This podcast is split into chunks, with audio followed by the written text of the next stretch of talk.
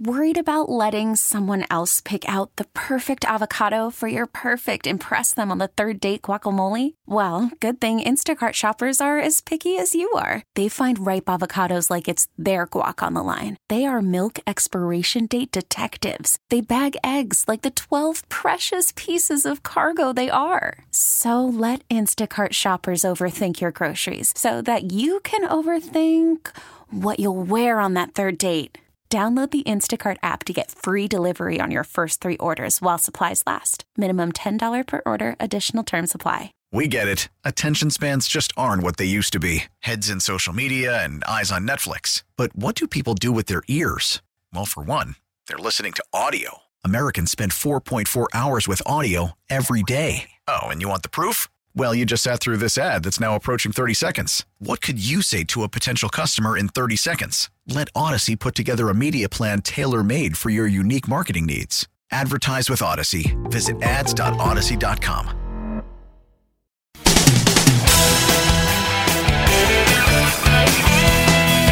Mike's on. He's ready to go. On the fan. New York Sports Radio. Mike's on. Mike's on. Get you the sports any way that he can. It's Mike Francesa on the fan. Sports Radio 66 and 101.9 FM WFAN. All right, we come your way on this Friday evening, the 12th day of June. Brought to you by Casamigos Tequila, as always. Brought to you by those who drink it on this very nice Friday evening. What should be a beautiful weekend. It's supposed to be really nice tomorrow. Pretty nice. Mostly nice sunny. Maybe a little bit of rain late in the day, but it should be nice. Tomorrow should be beautiful.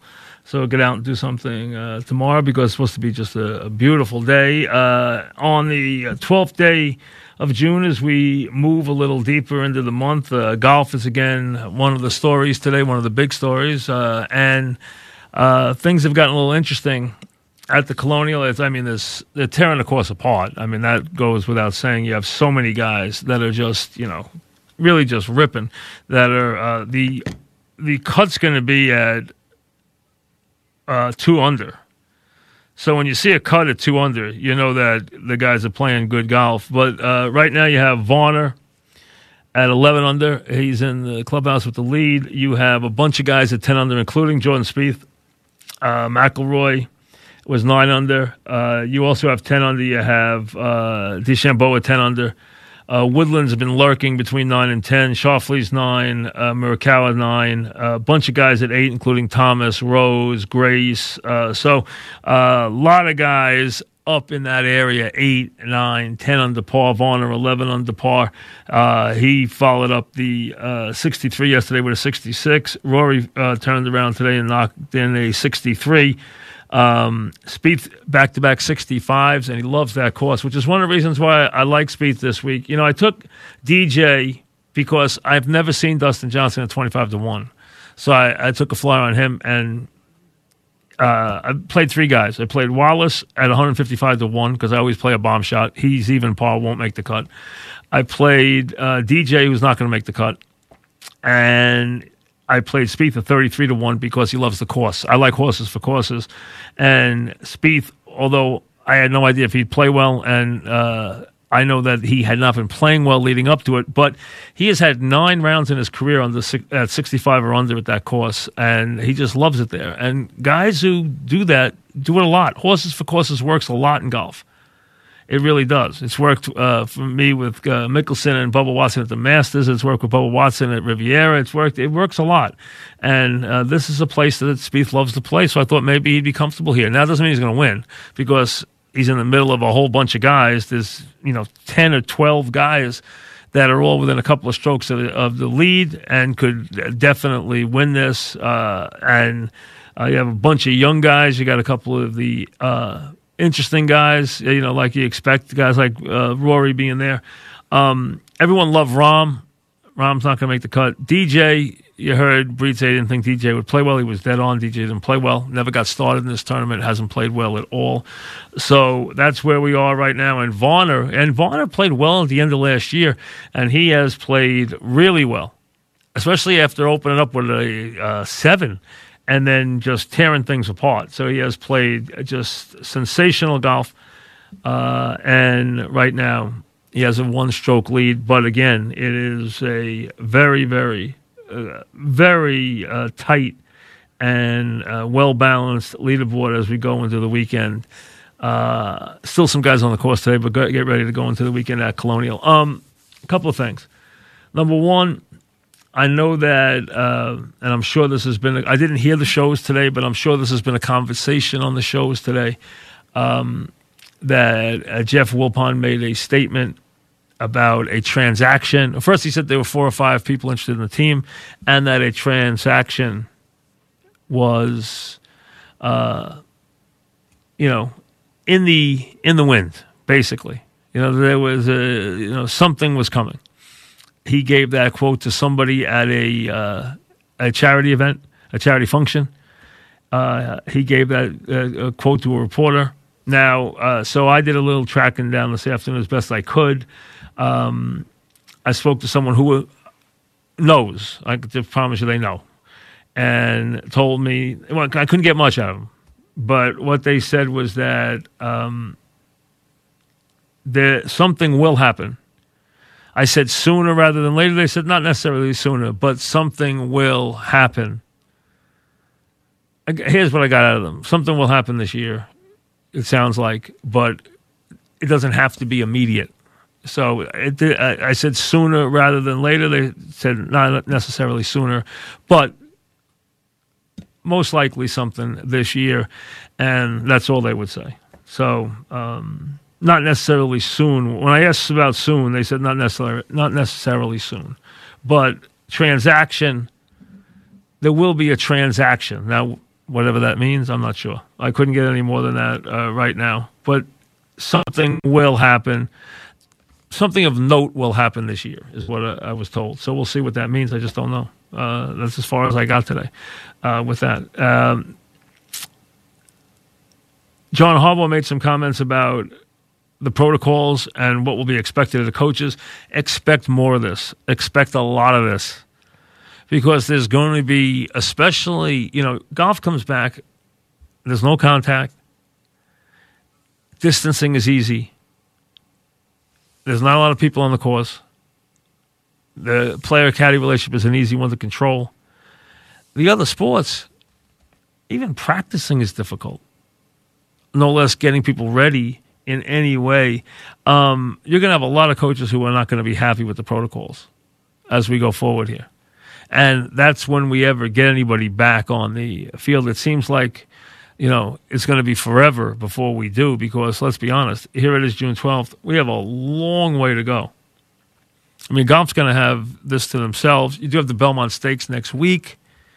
That has been the field has been reduced, let me put it that way. You still have Tiz the Law, who's the finest 2-year-old I saw last year and has been the finest 3-year-old I saw this year. When I saw Tiz the Law break his maiden last year, I thought I was looking at a special horse. He has lived up to that.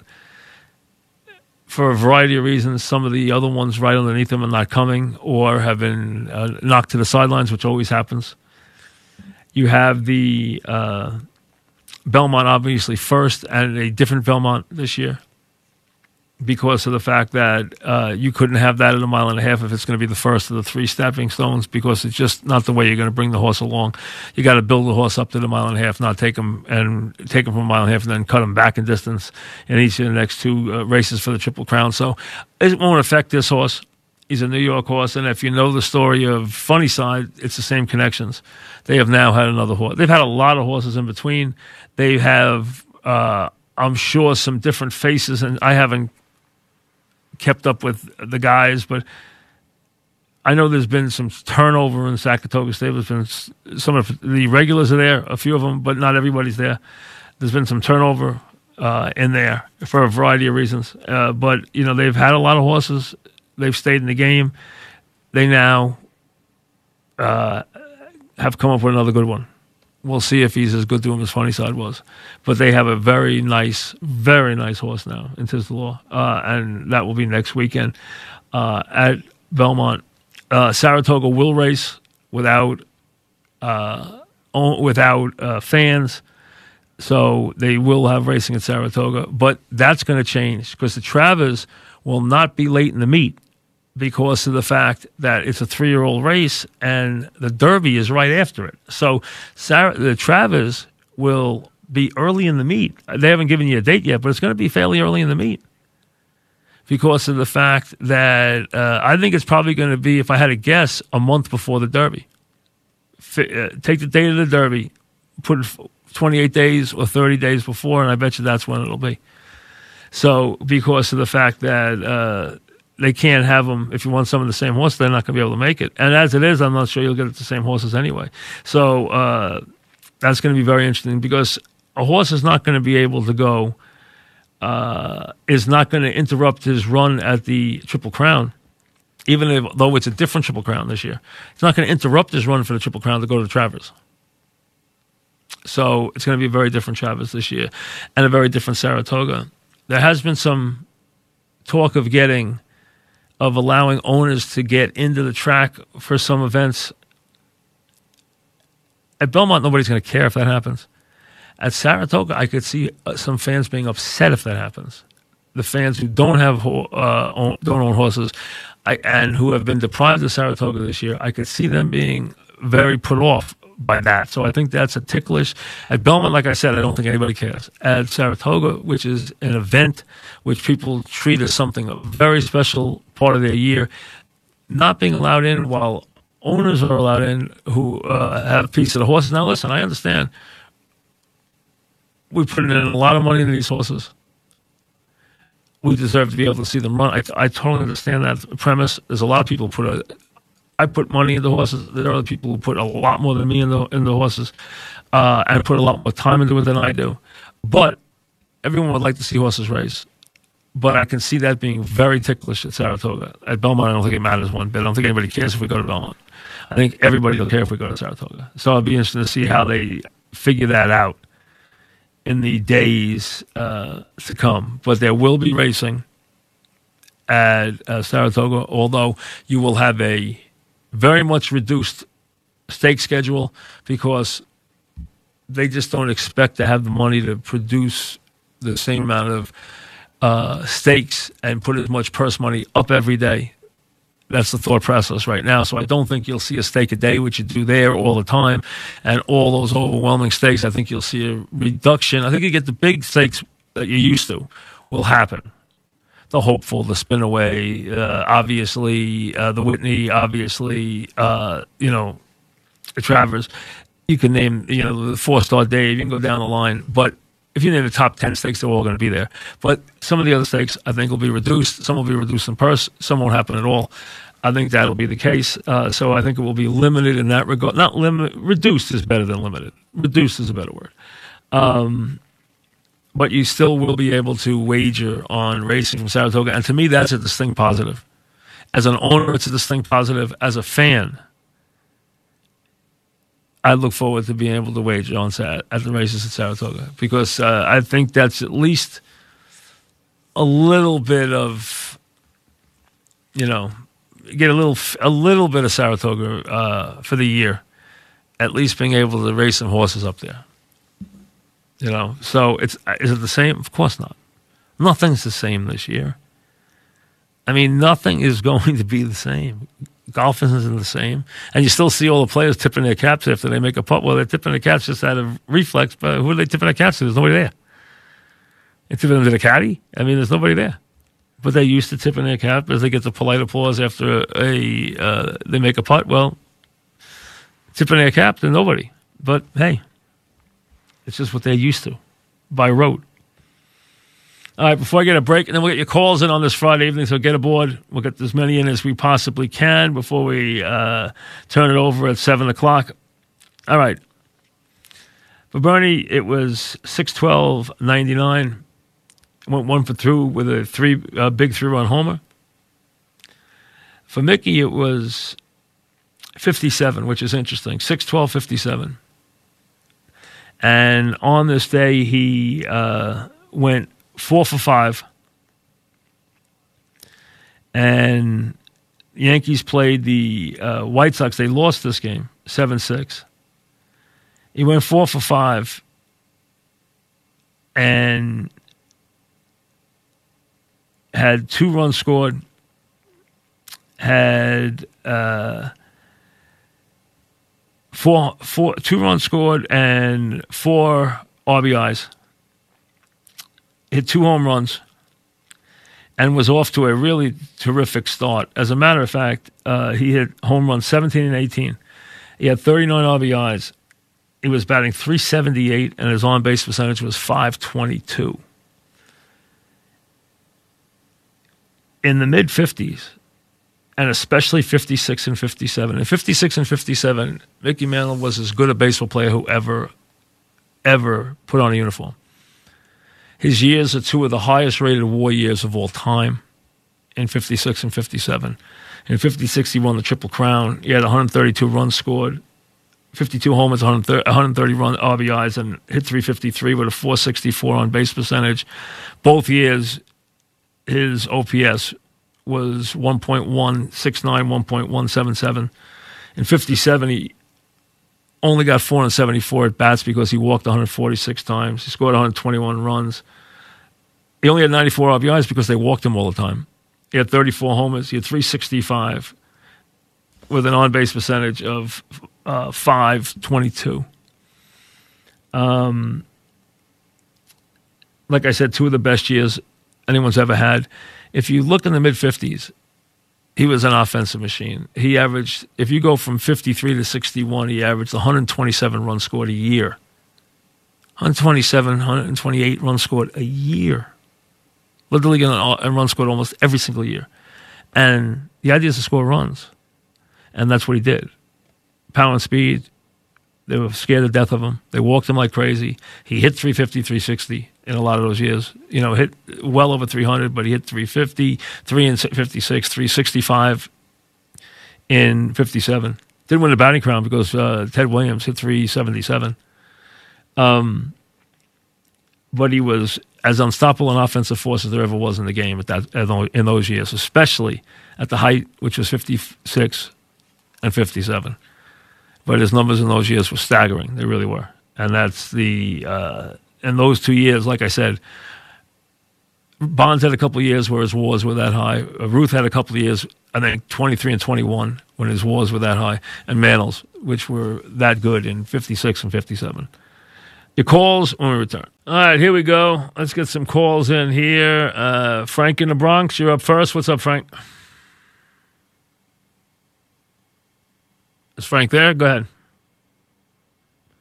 All right, you plug him in. My screen does not work, so you just pop it in, guys. Go ahead. Go ahead, Frank. All right, we lost him. Richard in Manhattan. What's up, Richard? Mike, Bobby Bonds. Cesar Cedeno. Oh, what are these every night? What? Oh, come on, Richard. Richard, this bores me every night. I'm sorry, but you got to give me something else. I don't want to sit here and rank your players from 30 years ago. Nobody cares. Nobody cares. 44 years ago. Why is everything, Richard, is anything happening in the last 20 years for you? I mean, everything's 50 years ago. I mean, nobody cares. Mark Fidrych. Mark Fidrych. That's a good one. Now you at least got the 30 years ago. Okay. Yeah. Now Fidrych was 76. All right. Yeah, okay, 40 years ago. Go ahead. What's your point? Okay. Do you ever remember a game, regular season game, nothing on the line, that had the biggest hype? Yes, Vita Blue's games did. Yes, Vita Blue's and Fernando Valenzuela's. Absolutely. Okay. Fidrich's, Vita Blue's, Fidrich's, and Fernando Valenzuela, I would say, would be the 3 people, thanks for the call, that would be on that level. A lot of people listening don't even know who Fidrych is. Fidrych was a guy who suffered, you know, he had a very weird life. Broke in, and as you may or may not have heard, he was a character, you know, and he had a good year. He had one great year, and he became a crazy fan favorite. He liked to talk to the baseball. Now I know that sounds ridiculous, but he had an act, and you know he would smooth around the mound with his hand. He would run around the mound, you know, in a strange way, you know, and, you know, he was just a character. And he didn't last long. He had an arm injury, played for the Tigers, filled the stadium the year he was there. Really was a unique individual, but again, didn't last very long. They called him the Bird. He died a ugly death. He had an accident in 2009. His career was not very long. I mean, he burst into the league at 21. He went 19-9. He led the league in ERA with a 2.34. He never won more than 6 games again in a season. He had an arm injury right away. He was really gone within a couple of years. But that year, he was like magical, as was Fernando Valenzuela. Their games became events, just like you saw here with Gooden. But Gooden was more legitimate. Fidrych was more of a crazy act. The other guy that Fernando, there was Fernando Mania, if you remember that, where every one of his games became an event. There was no question. And again, he had some really, really terrific years and obviously was a major force. And then you had Vita Blue. And Vita Blue, I mean, burst onto the scene with the A's. He was a baby. You know, he had a cup of coffee in 69, 70, burst on the scene in 71. Guy wins 24 games. He has a 1.8 ERA, an electric fastball, pitched at Yankee Stadium. Place was packed. I mean, wherever he went, the place was packed. I mean, great excitement. But he was a legitimate pitcher. I mean, Vita Blue lasted a long time. Vita Blue won 20 games 3 times. He won 18 games 3 or 4 different times. The guy won, 200 games in his career. He had a very good career, Vita Blue. He really did. So, but he had the same kind of mania that Fernando had and that Fidrych had, but Fidrych only lasted for 1 year. That was the difference. He was a guy who, just came and went very quickly. All right, Steve in Staten Island. What's up, Steve? Yes, Steve. Sorry for the call. I tell you, we're doing great with these calls, I tell you. Bob in Pennsylvania. Go ahead, Bob. Hi. I watched the movie My All American that you recommended. Yes. And I enjoyed it. I didn't enjoy it as much as Rudy or the Hoosiers, but... well, it's a much sadder movie. Movie. I mean, the movie is not uplifting. Rudy's uplifting. It's got a great ending. This kid dies at the end of the movie. Yeah, I know. That's why I didn't care for it as much, because with all that's going on, it was kind of a downer, I thought. Well, the kid was heroic, though. He was amazingly tough. I mean, and it's a true story, too. Yeah, it was a good movie. I just, I preferred the more uplifting one that just stayed. Well, the other two were very uplifting movies. Yeah. Hoosiers and Rudy, both the screenplays written by the same guy, and Angelo wrote the screenplay also for My All American. He also directed it. He did not direct the first two. He directed the third one. But it's I did not remember. See, I didn't remember Freddie Steinmark. So, I mean, I remember that Darryl Royal team. I remember that Arkansas game. I remember the whole controversy when Nixon picked Texas over Penn State to be the national champions, which caused a big stir, as a matter of fact. But I didn't know anything about Steinmark, and it was that's why I learned something about him, because I didn't remember. I'm a kid; I don't remember him. I remember Street. I remember the quarterback. I remember the play the quarterback made in the game on fourth down. I did not remember anything about Freddie Steinmark, so I didn't know about him. Yeah. But thanks for the recommendation. I enjoyed it. Yeah, it's called My All American. And like I said, I just gave it away. I mean, it's a sad movie, but it's a true story, too. I mean, legitimately true story. This isn't a lot of, there's a little license in Rudy. There's a little license in Hoosiers to the real story. There's not a lot of license in My All-American. It's pretty much the way it happened. Right. Now, let me just say this. You mentioned that they didn't get married, but they kind of left that... They didn't say anything about that. Well, they in real life, there's a couple things. Number one, they didn't marry. They were going to marry. They actually picked out a place, bought rings, and then he took a turn for the worst, and they did not marry. But interestingly, she was a advisor on the movie, the girlfriend, and her daughter played the nurse. Remember when Royal came to the hospital at the end? That was her daughter in real life. That's her daughter who played the nurse in the movie. Right. Did they mention that in the credits of that? No, they mentioned it in the thing I looked up after the movie about the movie. They didn't mention that in the credits, but I did find that out, and I actually checked. I actually researched it to see if what happened to her, and she did marry later on, but they didn't marry. They had planned it, but he went into a coma, and he couldn't get through it. But they were really close to the wedding day. Thanks for the call, Warren in Jersey. Go ahead, Warren. What's up? All right, Bob in Monticello. Go ahead, Bob. Hey, Mike. How you doing? Good. What's up? I'm curious. Did you, just because you're a huge fan like I, did you see the David Chase quote that he gave in the interview? How he basically let the cat out of the bag and said, "Yes, Tony was whacked." I did not see that. No.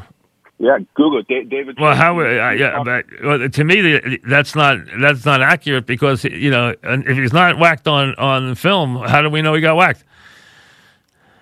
I mean, I always thought Going to Black, the two guys who reappeared sitting at the counter.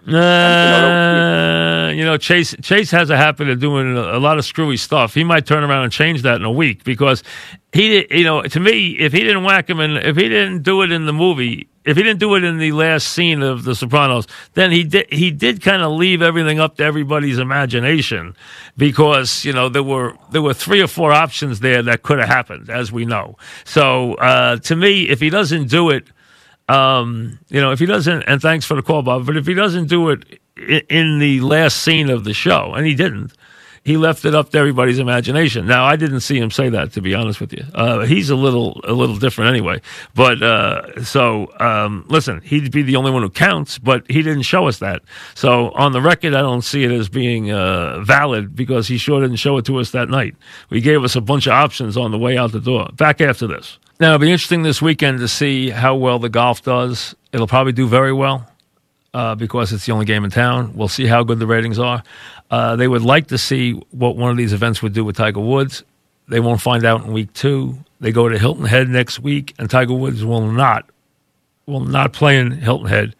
The guys who will be there include McElroy, Rahm, Justin Thomas, Koepka, Dustin Johnson, Webb Simpson, Tony Finau, Cantley, Fowler, Garcia, and Shoffley. But Tiger Woods will not play. The rumor, and this is only a rumor, is that Tiger's first appearance will be the week that fans are allowed back. Jack's tournament, the Memorial, which he's won 5 times, also starts a very busy swing 3 weeks later. 3 weeks after the Memorial is the PGA. So there is a feeling that Tiger will play first in the Memorial and then start a busy stretch of games. Of weeks of play, including the majors that are going to be stacked up, but that he won't play until then. We don't know that. All we do know is that the entry box passed, the time for the entry passed, and he did not enter the play in Hilton Head. So he will not play in the RBC Heritage this coming week. So week 1, no Tiger. Week 2, no Tiger. No Phil either, but not a bad field. You got McElroy, Rahm, Thomas, Koepka, Johnson, Webb Simpson, Finau, Cantley, Fowler, Garcia, Shoffley. I tell you, Fowler's got to play better golf. I mean, really, it's about time. Mike in Long Island, what's up, Mike? Hey, Mike, how you doing? Good. What's happening? Good. I want to know if you saw the report coming out of the Bruins today. The Bruins and both Sportsnet both reported that one of their players, Freddie, has tested positive for COVID, and they just started opening up the training facilities this week. Now, you think that this is going to have any ripple effect, that they're only in phase 2 of coming back, and already one person has gotten sick already? You think this would caused NHL, NBA, anybody to rethink about even coming back? I didn't see that yet, so I'll take your word for it. I think it changed. I think all of this is very. I don't think it's going to take a lot to scare the players off. My understanding is a bunch of NBA players have been very upset with the fact that there has been outbreaks in Florida this week. Florida had the highest number that it's reported yet yesterday and today, which has scared a bunch of NBA players. So that's been an issue. I think there's a lot of players in Major League Baseball who have, I know a couple of them who have told me that they don't want to play, that they really hope they don't have to play because not just the money issue, but that they really fear that this is not going to work out, that this is very complicated. There is, yes, I think this is a very tough thing in these sports. And I do think that any one of these, Mike, like you just said, if we get a rash of these before they ever get near playing, where all of a sudden there's been outbreaks where one guy on this team and one guy on this team and another guy on this team, it's going to cause a ripple effect. I don't think there's any question. I think this is uncharted territory, and I think the players are very fearful of this. I do agree. So I think, yes, the answer is a very strong yes that this is an issue and could be an issue as we go forward, and thanks for the call in any of these sports, because the players have a lot of trepidation about this. And a lot of baseball players have said, hey, wait a second. First of all, I'm not getting paid like I'm supposed to get paid. And secondly, what am I risking here? And now you've seen Florida with the biggest outbreak they've had yet, yesterday and today. Other states, outbreak, okay? Arizona, Texas. So we've had less of it here. Now, remember, most of it was concentrated in the Northeast for a while. I mean, there was a time when you looked at the map where New York and New Jersey were producing more than half the cases in the whole country. That's not the case anymore. It has now shifted to other parts of the country. Ian in Belmar, what's up, Ian? How's it going? What's happening? Hey, Mike, how's it going? Good, what's up? So, obviously, I think the world is pretty pumped that sports are back. The PGA, I know a lot of my friends who aren't big golf fans are now all getting into it. They should. Obviously, it's a great sport. Great for the game of golf, especially with the young guys like Morikawa are playing well and whatnot. But I'm a big Spieth guy. I know you're a fan of his as well. I'm not a big Spieth guy. I just liked him this. I'm not a big Spieth guy. I never have been. And he plays way too slow for me. But the bottom line is, I like guys on certain courses. He loves this course. He's always played great on this course, and that's why I thought at 33-1 he was worse. And he hasn't won, and he's a long way from winning. And I personally, even though I wagered on him, I don't think he's going to win. But I thought he was a good play because he loves to play here. That's the reason why. Okay, my mistake. But I agree with that. I actually wagered on him as well. But that's why I want to know what you think about. Is he, because he was playing with his friends, you know, he's playing with JT and Ricky, no fans, knows the course. Do you think he just throws up a +5 tomorrow? Or no. I listen, I think he plays really well there. And I think he could have trouble and thanks for the call. I think he could have trouble closing Sunday. He hasn't won in a while. If he gets close to winning, I think he could have trouble closing Sunday. I think he'll be fine tomorrow. I think he'll be in contention on Sunday. I just don't think – my gut is I don't think he'll win. But you know what? He loves this course, and he has a putter that can get very hot. What can happen with him is this. He can't lose his driver, which he's very capable of doing, and then you see him start to talk to the ball, and you see him start to – get really mad, and, you know, he talks all the time. He talks to anybody who will listen. He talks to his caddy. He talks to everybody. He gets mad. That's when he loses it. And, he hasn't been good the last couple of years. I just thought he was a big underdog, and he has always played great on this course. But right now, he's a stroke off the lead. And I got him at 33-1. Do I think he'll win? I don't. I'm being honest. I don't think he'll win. I hope he does, but I don't think he will. Mike and Sharon, what's up, Mike? You know, if you ask me, I think it's addition by subtraction that Tiger Woods is not playing, so he doesn't keep getting jammed down our throats as we're trying to watch a golf tournament. But you're very much in the minority there because you know the ratings explode when he plays. So that's not true, Mike. You know I hate Tiger Woods. I know you do, but but the ratings are usually 30% higher when he plays. Now, Mike, you of all people, I don't know how you haven't read this book. It's called The Sopranos Sessions. When you're done, I watch the show. I don't care about that stuff now. Bob from Monticello is absolutely right. In that book, Chase said. Well, then why didn't he do it on screen?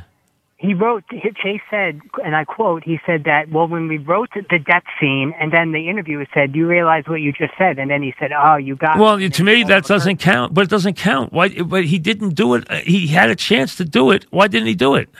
Right, but I think he was being cute. He's always being cute. He's always being. That's my point with Chase. Chase wants to toy with the audience. That's always his thing. So there's another example of him. You know why he's doing that? You know why? So that when he makes the movie, which he's had in the back of his head all these years, to make the movie, and he would have made it if Gandolfini, was still around. He would have made the movie. Okay, but the bottom line is, I think he always wanted to pay off. The movie was going to be a prequel, and then was going to be Tony is in later life, I think they probably would have paid it off, and that's probably what he kept in his back pocket. But to me, if he doesn't pay it off on, like I watched Nurse Jackie, my wife got me the Nurse Jackie, which is a brilliant show if you've never seen it. Absolutely, first you know that Edie Falco, everything she does, she wins the award for everything. She's won Emmys for everything, every role she plays, she wins the Emmy, and she was great in The Sopranos as Tony's wife, as you know, and she played Nurse Jackie, and they just ended the show, and when they ended the show, they ended it in a way again where you can make your own decision whether she lives or dies or what happens. She plays an addicted nurse who's a great nurse who messes up the rest of her life all the time because she has a tremendous opioid addiction. Okay, but again, to me, that's what these guys do. They like to toy with the audience to give you options, and that's what Chase did. He gave you like 4 options that night. That's what he gave you. And another thing about Woods, and again, I know about Woods. Go ahead. Yeah, you're in the minority with Woods. Most people, he's got a lot of fans. Yeah. But here's another thing, Mike. I mean, Harold Varner. This is a great story. Great story. Yeah, absolutely. And if Woods were playing again, he would be crammed down our throats. That whole storyline that he, representing the African American community. No, that's not. Wait a second. Tiger Woods in recent years hasn't been anything about his. That was when he was starting out. Tiger Woods hasn't been about race in years. Not Woods. The media would have been all over that. I'm not saying Woods would have done it. No, listen. It's a great story, and it's not overshadowed by Tiger Woods' presence. But I'll tell you this, though. But again, tonight, I heard people who were bringing up Varner and now trying to put him in social context. You know what? Let him play golf. Let him play golf this weekend. Just let him play golf. As he said, hey, I'm not thinking about that right now. He said, I'll talk about it after the weekend, but just let me play golf right now. And you know what? That's what he should be able to do. Just let him play. Let him win the tournament first. I'm a big fan of his like you are, but I think Phil Mickelson is pretty much on fumes. Well, he's 50. He's going to be 50 next week. You know what? Guys don't win on the tour at 50. I'm not saying the win, but I mean, look, Tom Lehman comes out and fires a 65. Yeah, but he doesn't. But he hasn't played. He hasn't been around there in 10 years. Tom Lehman. He had a couple good rounds. But Phil's not even competitive anymore. I hate to say it, but listen, you know what? They'll come. I don't know if Phil's going to go. Listen, they're going to beg Phil. They're going to beg Phil to show up on the next tour because he could light a fire under the next tour because how popular he is. I don't think Phil has any interest in that. And listen, I agree with you from this standpoint, and thanks for the call. I don't think Phil's going to be a consistent winner anymore. He's 50 years old. No one's a consistent winner at 50, playing against guys who are half his age. But, Phil's 50 next week. This is the last tournament Phil will ever play under the age of 50. If you look, guys don't win tournaments at 50. They might win a tournament, and I think if you're asking me, will Phil win another tournament again? I think he will. Now, I don't think he'll win another major. I do think he'll win another tournament, but do I think he'll ever be a consistent winner again? No. He's had a great career. He's had a Hall of Fame career. He's had a brilliant career. Could it have been better? Yes. I mean, he should have won a couple of U.S. Opens. And if you want to say he's won 5 majors and he didn't get the complete Grand Slam, he should have got the complete Grand Slam. He probably should have had 8 or 9 majors. I'll give you that. But he's already had a great, great career. I mean, anybody in their right mind would take Phil Mickelson's career. It's been a brilliant career. But do I think he'll win again? Yeah, I think he could win a tournament. Would I ever expect him to win a major? I wouldn't. I really wouldn't. Now let's try Steve in Staten Island again. Let's see if we got him on a better line. Go ahead, Steve. All right, Mike. Yes. Mike, I just want to change gears a second. I want to talk about the new Spike Lee movie, The Five Bloods. Say what you want about the guy. He doesn't make a bad movie. I haven't seen it. I haven't seen it. Matter of fact, Netflix just started promoting it just a couple of days ago. I have not seen it. So I will thank you, and thanks for the call. I will check it out. I have not seen it. Warren in New Jersey. What's up, Warren? Mike. Yes, Warren. Hey, what's going on, Mike? What's happening? During this whole pandemic, you guys done a great job, man, just bringing back some old memories and just doing what you guys can doing. As a teacher and a coach right now and an ex-college football player, with this Florida, the state of Florida allowing these college athletes to get paid next summer, do you think that these coaches are going to have a hard time recruiting? Because, I mean, if I'm a 19-year-old kid and I can go to the state of Florida and I can go play and maybe get paid, you know, that might hesitate me if you go to Ohio State or Alabama.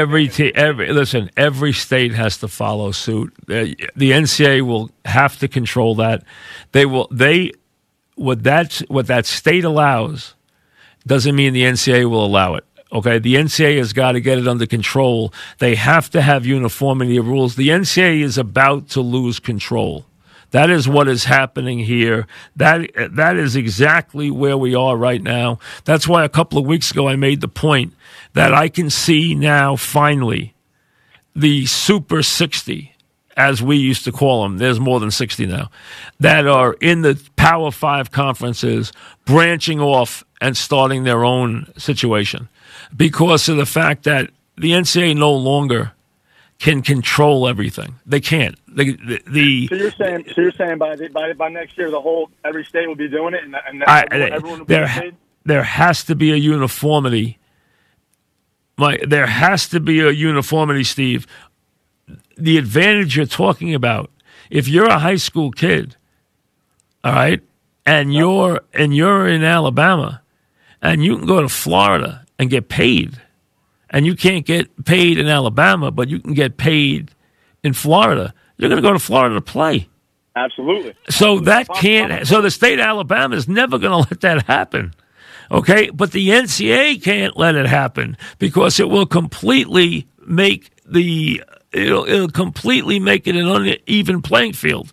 There has to be an even. See, but what's happening right now is just the fact that happened shows you that the NCAA is losing control of the whole thing right now. Once the O'Bannon case happened, the NCAA again got greedy. They got stupid and greedy. They had to make money again on the backs of the players without them making a dime.